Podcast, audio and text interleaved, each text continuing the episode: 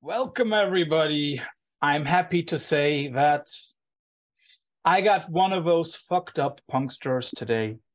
And I'm really happy about it because I got Mike from Fucked Up here to talk with me about the new record, about the band in general, and about this or that. So, Mike, thanks for being on the show. Thanks for having me. Yeah, uh, it's a pleasure for me, and I guess also a pleasure for everybody who's listening right now. So, um, as this is an, an audio pod only and nobody can see it, I will still ask the question that I ask everyone. Which band merch for which band are you wearing right now, if any at all? Oh, um, nothing. I I don't really have any band t-shirts. Okay. So although you're on tour so often, you don't like collect it from the tour mates or something. No, I kind of uh I kind of stay up to my to the off to the side on tour. I saw I have a lot of fucked up shirts that I wear like if I have to go to you know do my laundry or something. Mm-hmm. But uh, I have I have very plain clothes. Which is also fine. So I'm I'm gonna just pluck the thing that I'm wearing. I'm wearing a refused shirt so I fucked fucked up, refused, and kind of a similar vibe there when it comes to we name of a, the bands. We just did a refused cover for a record. Ooh. Which one? Yeah. Can we already hear which one it is? Um refused party program. Ooh, that's a good one. Yeah. I was a little bit afraid that you would now say, "Oh, just new noise," and I would be like, "Oh, everybody does." I think someone noise. already picked it. Yeah, a lot of people did and not a lot of people did good on it. Yeah. so um second question where are we catching you right now? Where are you? Um i'm just at home in toronto. Uh we got back from a tour of the prairies a couple days ago and then i'm going to london mm-hmm. tomorrow. So like i have a couple days at home.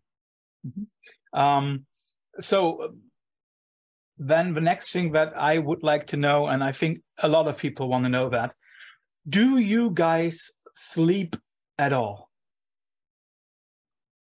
Um, well, independently from the band, I I'm a very bad sleeper. So okay. m- my answer to that question would be no, even if it okay. was this wasn't an interview about the band. I think I slept like three hours last night. Okay. But um yeah, people think that we get a lot of work done but on the inside, it just seems it seems like a regular workload. It's there's a lot of waiting and a lot of sitting around. You know what I mean? I know what you mean, but then let's ask it this way: Is the band now the possibility to sustain all of your lives? Yeah, pretty much. Some people, some people have uh, just other kind of careers because mm-hmm. um, they have families and stuff. Yeah. But for me and Jonah and Damien right now, primary and Sandy primarily like the band is our is our thing that we do with our life. Yeah. And I guess you also know where that question about sleeping habits came from because um I, I looked it up on Discogs. Discogs lists uh, 97 releases for the last 22 years by fucked up. That seems that seems low. Yeah, because when I looked it up on Wikipedia, it was like way in the triple digit numbers. And I was like, okay, that sounds more likely. But you know what yeah. I mean? Like it, it seems as if you basically get something out a, once every quarter of a year. Yeah, I, all I feel internally is like I just feel the backup because uh, we're we constantly have like five or six records that are ongoing that we're working on. And so I don't really as soon as as soon as the record comes out, I just completely stop thinking about it. So my interpretation of the band is that we just have all this stuff that isn't out yet that stresses me out rather than like we have a bunch of stuff that's released. But yeah, we have uh we certainly have more than our fair share of uh albums. Yeah, I mean like you're you're you've already passed Zappa in a way, right? Which means a lot. Um uh, next stop would be passing Pearl Jam one day, but with all their touring LPs, I think that's hard. Um, oh, does yeah, yeah, because I think they're in the four-digit numbers by now. Um, but would you have guessed that this would have been possible for the band fucked up that you started what 22 23 years ago nearly would you have guessed at that point that this would be possible no because when we started we had a rule about never releasing an lp and we had we had given ourselves a bit of a shelf life and we only wanted to release a few singles because mm-hmm. I had been in a band previously that I thought put out too many records, mm-hmm. and I formed 10,000. What is it? What was it? Ten thousand marbles. Ruination. So I formed the band okay. thinking, you know, it's not cool to put out that many records. You just have mm-hmm. to. And then I taught myself the lesson, but never so, stopping with this band. Is that also one of the reasons why you put out so many singles? Um, I just we just think singles are cool. Like me and Damien were were both huge record collectors when we were growing up together, and we we had a we mostly collected seven inches and and 45 RPM records, and then I got into mm-hmm. soul music and I was collecting soul singles. Mm-hmm. Uh, and so seven inches just seemed like the perfect format. Mm-hmm. And then we caught up, we caught on the template we have for designing them. And, yeah, you know, you, awesome. we started, yeah, then you sort of see people's collections and they have like five or 10 fucked up records that all look the same. And then I just thought, like, you know, I'll just keep making these as long as I can. And mm-hmm. you know, and then people want to try to collect them all. And I'm kind of, I'm kind of run, I'm trying to always run a couple steps ahead of those people of, you know, releasing stuff they can't find or like unofficial records or like stuff that only comes out in Australia. So it's just it's just like a fun game. It it definitely singles. is. Yeah. And I also think it's hard. And I I think that takes the the earlier way of crate digging that you and I both experienced, right? Going for record shops, digging and digging and digging, and all of a sudden finding something. I think that takes it to the digital level. And that is a really cool thing, I have to say. That is something that you and Val from Louisiana share, you know, like getting out a lot of stuff, different labels, different places. That is definitely cool but at the same time also creates some kind of mystique around the band. Yeah. Is that is that also something that you are very aware of? Yeah, I mean, I'm a bit of a private person, but artistically, uh, I think we were always very aware of having to having to craft a bit of a story outside of just the music.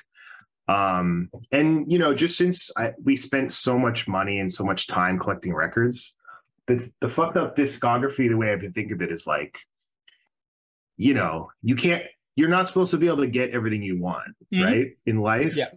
And you know, it's sort of like, you know, this the search for perfection or whatever, or like you just can't, you're never gonna get there. So I understand that like a lot of the joy comes in trying, but it's like I wanted to have, you know, we have so many songs and so many minutes of music and so many records. And you know we existed for 20 for 15 years under pseudonyms and I used to be really into like just straight up telling lies about the band in interviews. And that was all sort of in service of saying, like, you know, you're not supposed to be able to figure everything out. And mm. I think the kind of people that gravitate towards our band sort of understand that urge on like a deeper level where like that's why it's interesting to follow because subconsciously you know that you're never going to figure out our whole deal. You're never going to get every record, and you probably shouldn't try to listen to every minute of our music. Mm. Um, you know, there's you want to leave th- things for people to figure out. Do you then know, or do you remember when you turned? I want to say when you turned public. You know, I mean, like nowadays it's an open secret, and you know, I mean, it's it's clear who was part of fucked up did you know when you decided or was that a conscious decision actually i think i think you just grow out of it like mm-hmm. um and we got we were getting a little bit of success and it just hiding behind monikers and it just seemed like a little uh, like a, a, less interesting way of hiding something you know like mm-hmm.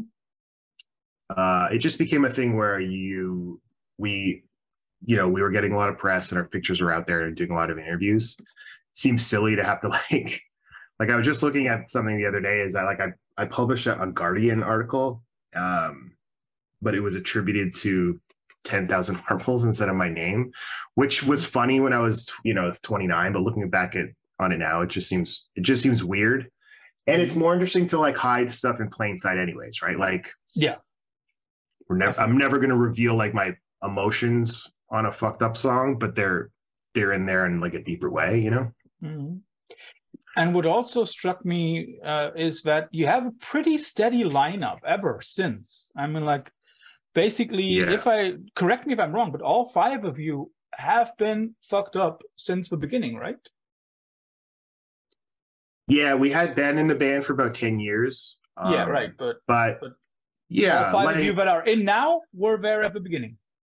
Yeah, I'm very stubborn, and also um, the way I always sort of see our band is like it's one of those like stone archways where it seems impossible that these bricks can just be held up in a in an arch against gravity, Mhm. but it's because they're all holding each other up. Yeah. and if one of them fell out of the arch, it would the Mhm. whole thing would fall over. Um, and so you know you become just like a weird family after Mhm. so long, and it would it would be weird if one of us, um, a single person ever left the band. It wouldn't really feel like fucked up anymore.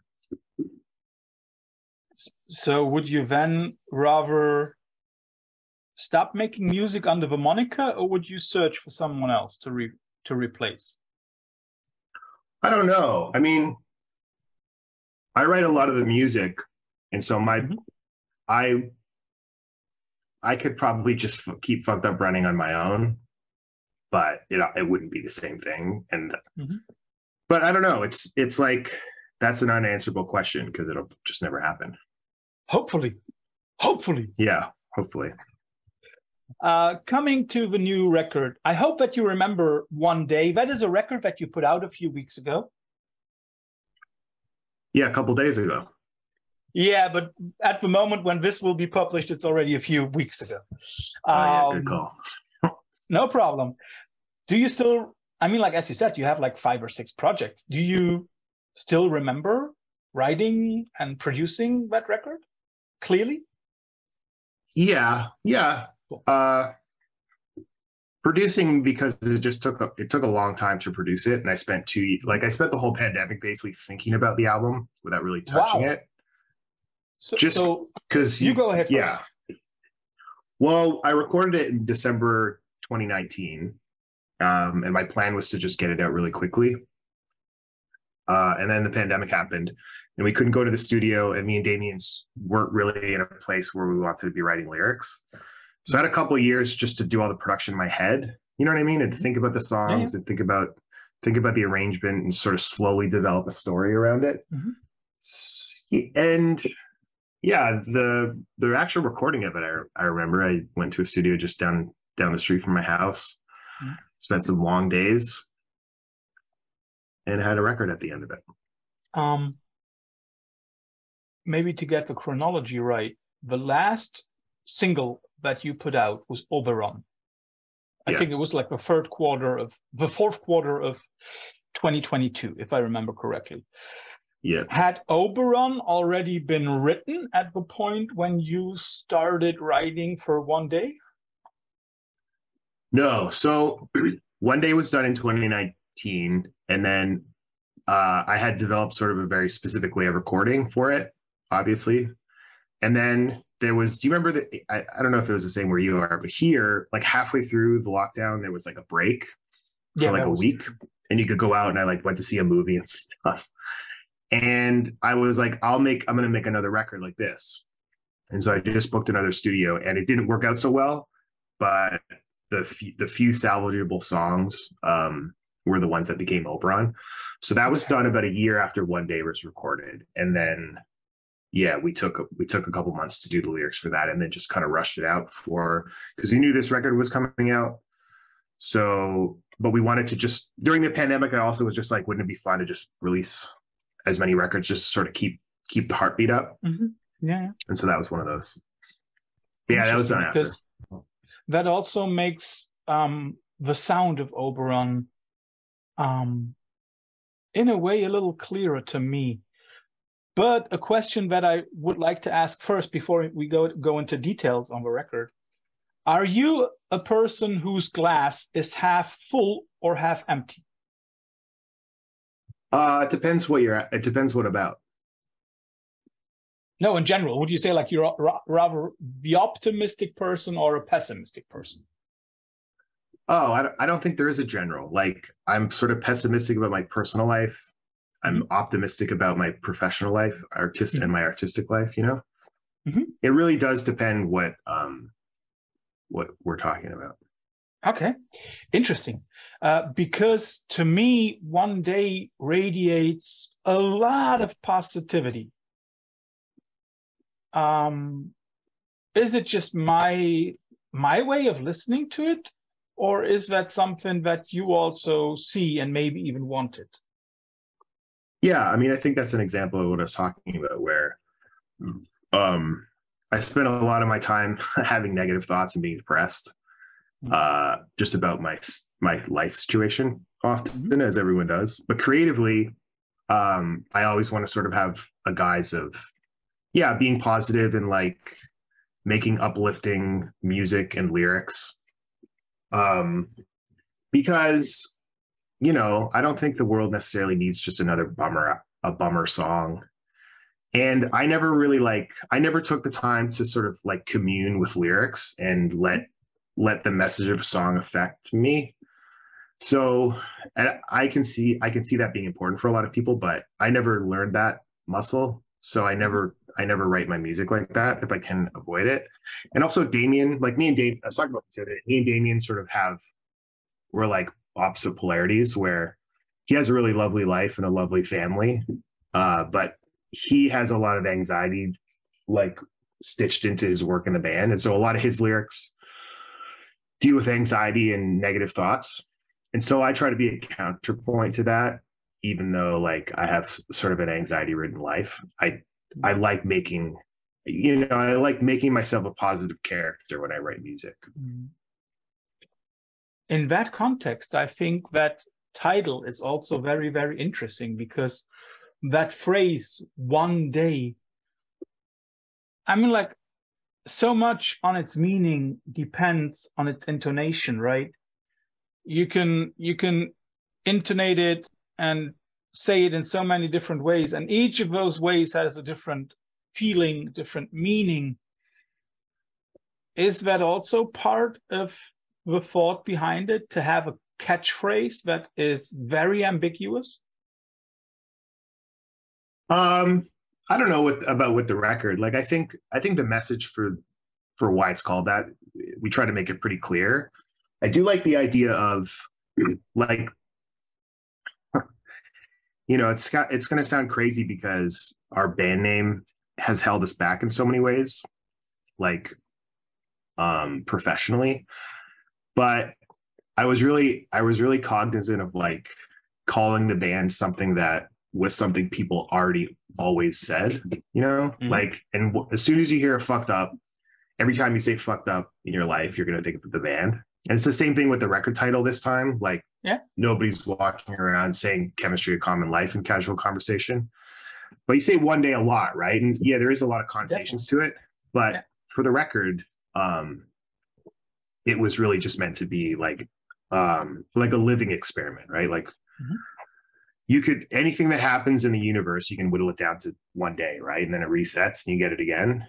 Yeah. Um, yeah and also in the sense that each day, each single one day is a chance to start over again? Yeah, yeah, exactly. So that, is you know, this record is this record in a way as as positive as fucked up can get? Well, it's it depends on how you listen to it, right? Like to me, mm-hmm. it's to me, it's sort of a count. It's like the anti-anxiety album, right? Because it's like you just you don't need to worry about the future. You don't need to regret the past. You just have to live in the moment, as trite as that sounds. No, no, it's anything that's ever going to happen to you is happening right now, and the rest of it doesn't matter. Yeah. But you can also look at it as like what's going to happen tomorrow. You know, like mm-hmm. what if what if I live this day the wrong way and I regret it? Mm-hmm. So depending on who you are and what your station is, you know it's going to relate you're going to relate to it in a different way yeah that that is definitely true that's what i meant like it's ambiguous but at the same time the Yeah. music itself the music is very uplifting and although they were written in a different chronology but having one day follow oberon i think that's a genius point because oberon to me had a lot of dark soundscapes, very sludgy, very good. Don't get me wrong. It's a really cool record. I like that record a lot. Um, but it's in some ways the total opposite, at least to me, it's the total opposite to One Day. And that is something that I liked a lot. Um, so, first of all, congratulations to that. Um, something that interests me also is I hope that you're not offended by the term, but to me, it sounds as if you are doing a very fucked up kind of college rock. On the on the ep on on the, one al- or day the album? on the album. oh yeah. Um i don't know i think there's yeah there's some songs that on this record that i think if we were a band in the 90s and had a different name you could hear some of those songs on, on the radio. Yeah, definitely. but eh, yeah i yeah i think um maybe it just is existing now as like a counterpoint to the last record because the last record being so heavy this one is going to sound lighter Mhm. but it's a very like it's a very heavy guitar record to me it has like a lot of pop phrasings and melodies but Mhm. the guitars i think are gnarly uh as they've ever been on fucked up records I I can totally agree with that. Uh, that it's still a heavy record, and it's Yeah. still clearly a punk record. But you know, when listening to it, I had the image of. I always like to put records in like boxes, and each corner designs one part of a sound. And so the four cornerstones that I had in my mind, or that came to me while listening to One Day, was Van Halen, Mighty Mighty Bosstones, Beach Boys, and that New York band Fun. fun Um, I don't know if you can if you can see the the connection to any of those four acts, but I think Um,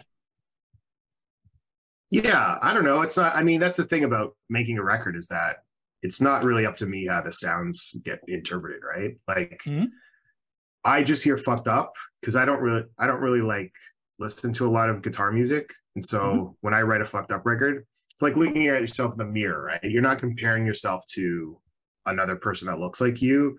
You're just comparing yourself to what you looked like last time you looked in the mirror, and it's just like this self-fulfilling feedback loop. And it's the same with writing music, is that every fucked up record to me just sounds like what fucked up sounds like now. Mm-hmm. And so it's I can't really hear any comparisons to anything, which isn't to say that like it's not there aren't influences and you, you could any person could probably point to a song and be like, this sounds exactly like that song, and that's totally fair. I just don't have the ear to think about my own music in a different context, you know? but when you say there are influences, I guess that none of the four acts that I mentioned are influences. First of all, which is totally fine. But can you name one or two of the influences for one day? I mean, it's I don't know. Like I used I went through a big Beach Boys period when I was like 20. So that's all definitely in there subconsciously, but like I barely listen to music now. I listen to like I listen to like classical music if I'm like writing something and I need I need just music in my ears that doesn't have lyrics. And then I listen to a lot of like dance music. Um and so I'm sort of protecting I'm, tr- I'm trying to protect myself from influences honest honestly like I listen to stuff that fucked up will never sound like, even though we had a dance song on the last album and we just wrote a fucking opera about a horse. But yeah, like I don't music isn't really my thing um in my personal life. I have like I'm just laughing. I'm 20 just laughing because somebody who has like a triple digit of numbers recorded with his band says like music Yeah. is not my thing. It's it's funny. yeah, I mean if you're a chef and you spend 8 hours making food, you're not going to go home and like you know think hard about what food you want to make. because you did it all day. Yeah, I told I can totally sign off on that one as I have been working in kitchens. So yeah, there you go. Totally get that. Um, but you also know what I mean, right? Like reading it in a different context. Um, so you've said Beach Boys. Uh, I mean, like something that you listened to in your early twenties. Um, there are some very interest interesting, let's say, background choirs or background vocal melodies on the record. Um, and they sound a little bit like Beach Boys, you know, some of the harmonies. Did you want to use a lot of those very harmonious um, background singings and, and, and, and, and vocals? Did you want to use that intentionally to make the record a little lighter, a little bit more uplifting? Yeah, I like a lot of times we will use heart like melodic vocals as a counterpoint to Damien mm-hmm. to like yeah. honestly to make him stand out more. Mm-hmm. But yeah, the record is so harmonious. Um and all the backups were done by Jonah, who mm-hmm. has a really like harsh falsetto. Mm-hmm. And we try to make a lot of the backups sort of like Bowie style, where it's like glam and it's like mm-hmm. it's in the same way Damien sings. It's it's like harmonious vocals, but they're extremely in your face and unavoidable. Yeah. And yeah, it's a, like everything on the record is very maximal. Um, and yeah, I would just like glam music and and turning up, you know, high vocals and harmonies. Like it's something you can remember and sing along to, but also it's like it's weird. And Jonah has a weird voice, and so it's kind of it kind of fits fits perfectly. And another thing that struck me about the sound is that there are some songs where I have a feeling as if my stupid little ear hears some kind of string section in the background. Is that just my imagination yeah. or is that real? It's like uh it's electronic strings in the second song. We have done a lot of strings on Fucked Up Records, but we didn't have the time to get a string quartet in, so that's just mm-hmm. keyboards. Yeah, but but you know, tuned or playing like like strings, cool. At least that I'm not totally stupid. Uh, yeah. I, I, you see that that is something that I also like about the record. Um, as and that is something that it shares with the Beach Boys, I think. As simple as it sounds, at first listening, you can spend a lot of time digging into the into those songs because they reveal a lot of stuff only on the 15th 20th 50th listen um, would you say that that is a trademark for good pop music or music with accessibility yeah i think that, that it doesn't give away everything at once there's a quote that I don't remember who to attribute it to, but like someone said about pop music that when you listen to a pop song, your ear is trying to figure out what's going on. Mm-hmm. And then as soon as you figure as soon as you figure it out, like as soon as your brain figures out what's going on the song, whether it's like where all the melodies are or what the timing is, then you sort of stop caring about it or mm-hmm. listening to it with different purpose.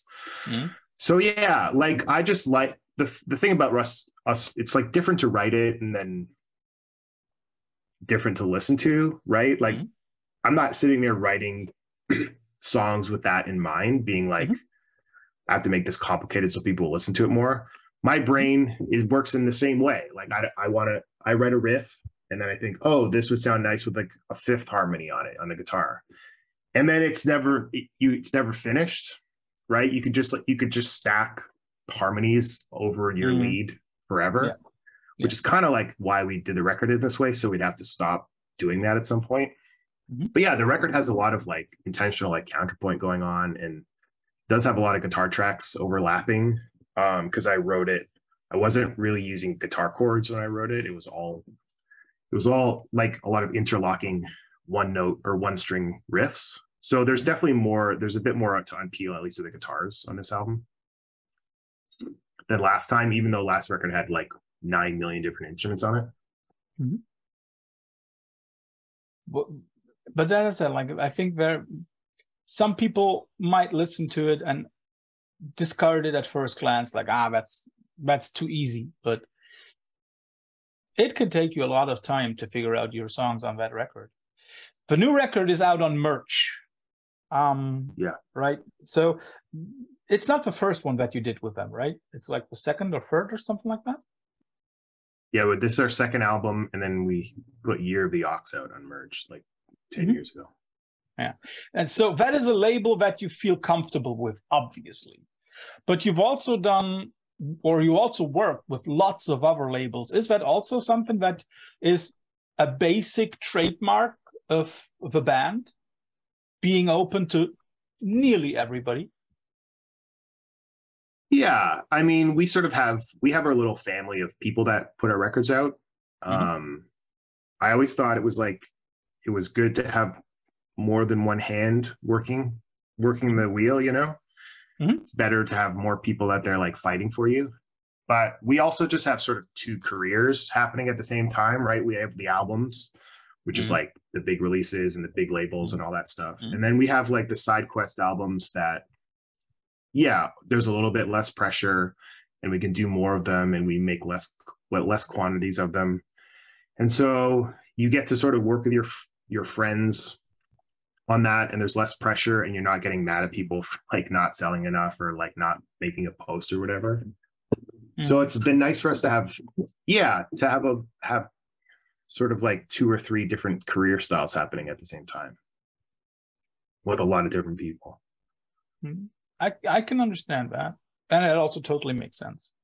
So Fucked Up is known as a band which likes to have projects that stretch over longer periods of time, like the Zodiac signed records, for example. so is there some kind of inner strife for more complexity, more multi-layeredness in the band? Um, no, I think it's just it's just fun to have like the zodiac thing specifically. It's it's just like a bit of a more open canvas where Mhm. I mean we're weird enough fans as it is, but where we can just do really weird stuff and there are no there's no time constraints.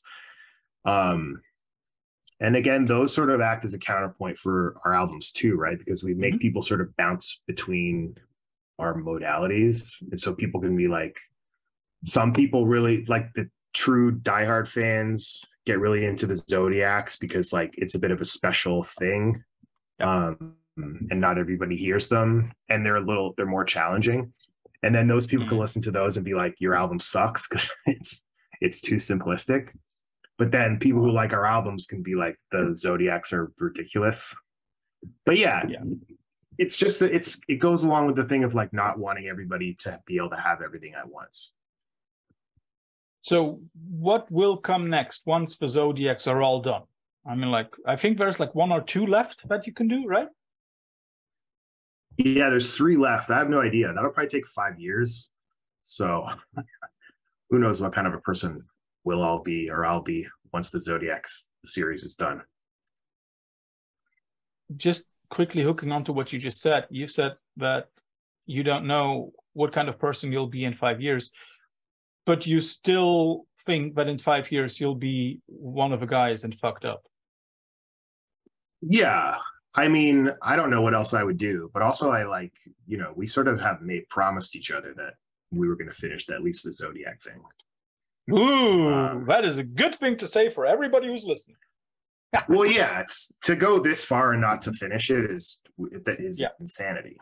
That exactly. I mean, like you're you're what are you like eighty percent of the way now, and then stopping that would be yeah, definitely. Yeah, and they're so fun to write that like we might just have to wrap around again and just do it, you know, do another series or something. Yeah, then you go to the Christian ones. Uh we'll probably stay away from that.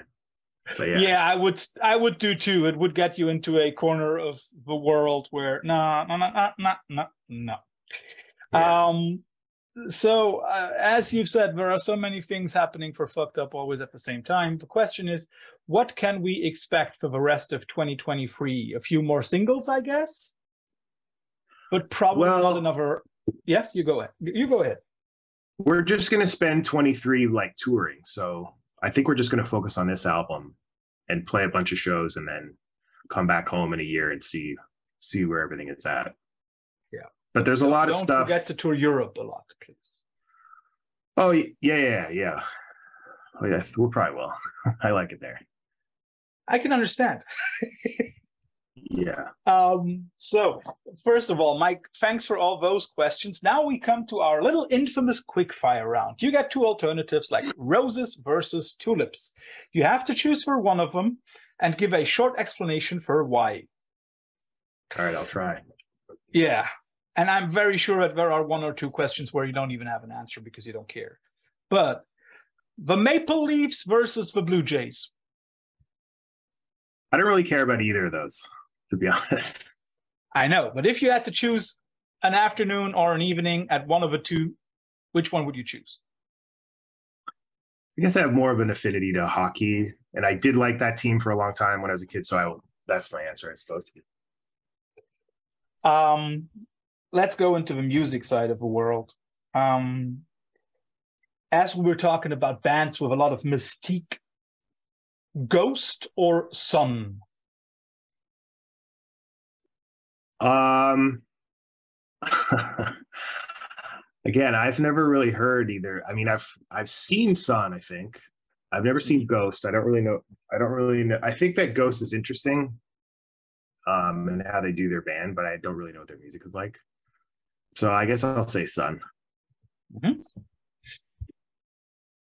Going into the stuff that you said, um, like collecting wise, um, you said that you liked to collect, for example, soul records. And I guess that then you're also collecting soul records from the 60s. Yeah. So Temptations versus Supremes. Uh, I think the Supremes. I think that they had like more room to get weird and put out stuff like Stone Love and like do weirder shit in the 70s. Mhm. Yeah, Supremes. In general, Motown versus Stax. I was always Motown um because I like things to be like yeah, maximal and and faster and poppier and more direct. Mhm. I never really got into, you know, the mo the Stax or like Joe Tex or any of that stuff. It was always too slow for me. You also mentioned that you like to listen to classical music at times. Um, I'll give you two Russians Shostakovich versus Rachmaninoff. Uh, I only really am familiar with Shostakovich, um, who I'm not really fond of. Uh, it's always like very weird and angular stuff. Yeah. Um, I guess I have to say him just because that's where a bit of I have a bit of knowledge, but yeah. If you could choose any other classical writer, not neoclassical, but classical, who would you choose in general? Who is like your favorite classical writer? I mean, this stuff. Uh, if this, if I have to listen to a big piece to sort of zone out, it's like I'll listen to something. I'll listen to Wagner or Sibelius or Okay. Smetana, Okay. and that's kind of where I'm at. it's interesting. I can I can see the Wagner thing, although I always subconsciously tell myself you can't listen to the guy, you can't listen to the guy, you can't listen to the guy for like Yeah, political or racist reasons. But music wise, yes. It's a little bit like a 19th century version of Burzum, right? Shouldn't listen to it, but at the same time, it's so good. Um, you're from Canada. I'll give you two. First, Rush versus Voivod. Uh, I guess Rush. Mhm. I think I had a couple of Voivod records when I was a kid, but I could not tell you what they what they sound like now. Um, and Alex, the guy who engineers our albums, his favorite band is Rush, so I'm gonna give that one up for him. Another Canada comparison Alexisonfire versus Billy Talent. I'd say Alexis because uh, we sort of have been friends with them for a long time, Mhm. uh, and we had a fake beef with Billy Talent in the 2000s, uh, which was squashed. But I think that's gonna have to dock points on that. But yeah, Alexis have always been friends for us. two hardcore bands which were huge like 10 years ago or 12 years ago and who made awesome comebacks in 2022 City of Caterpillar versus Gospel. I have no idea what either of those things are. Then I advise you to listen to Gospel. Their record from last year is one of my top five. Awesome. All right. Um, but we all know that you like a little bit of prog in your music. And I will not give you the obvious like Floyd versus Genesis. So. Van der Graaf generator versus yes. I don't know what that is either. Ooh, okay. Um, I hope that the next two are familiar to you. I, I think so. The Fall of Troy versus the Mars Volta. I've heard of the Mars Volta. I don't know what the first one is. Also, it's it's a band of I think two brothers and a cousin. And um, I think the um, name is cool. Yeah, the name is cool, right? And uh, like they did something sim- they did something similar to Mars Volta actually. They they took hardcore and mixed in a lot of prog elements. Nice. And they always said that one of their favorite bands was um was Yes, I think I remember correctly. Last one, as we no, I have two. Sorry. Um, the Beach Boys versus the Beatles. Yeah, I was always on the Beach Boys uh, side of the fence. I thought they were like weirder, and it was personally, I thought it was cool that it was sort of all coming from the brain of one weird guy. Mm. And it was like more epic. So I never really got into the Beatles, and I really, I really had a Beach Boys moment though which is understandable in a way. Um, Beatles were in in a certain kind of aspect always a little bit more accessible. That's true. Last one.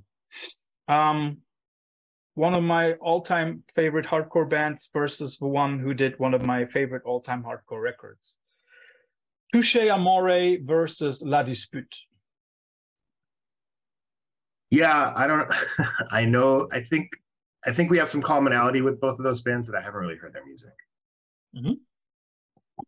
Then again, a little suggestion to listen to La Dispute, Wildlife. To me, the best hardcore album of the 2010s. Still gives me shivers, still makes me cry. And Touche Amore is just always awesome.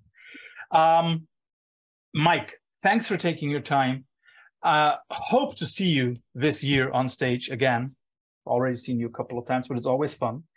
And um, all the best with the new record. And I hope that when you come to Europe, you might have something else that I can listen to and enjoy. And otherwise, I will keep digging through those, I guess, like 300 releases by now. Thanks for being on the show. Yeah. Thanks for having me.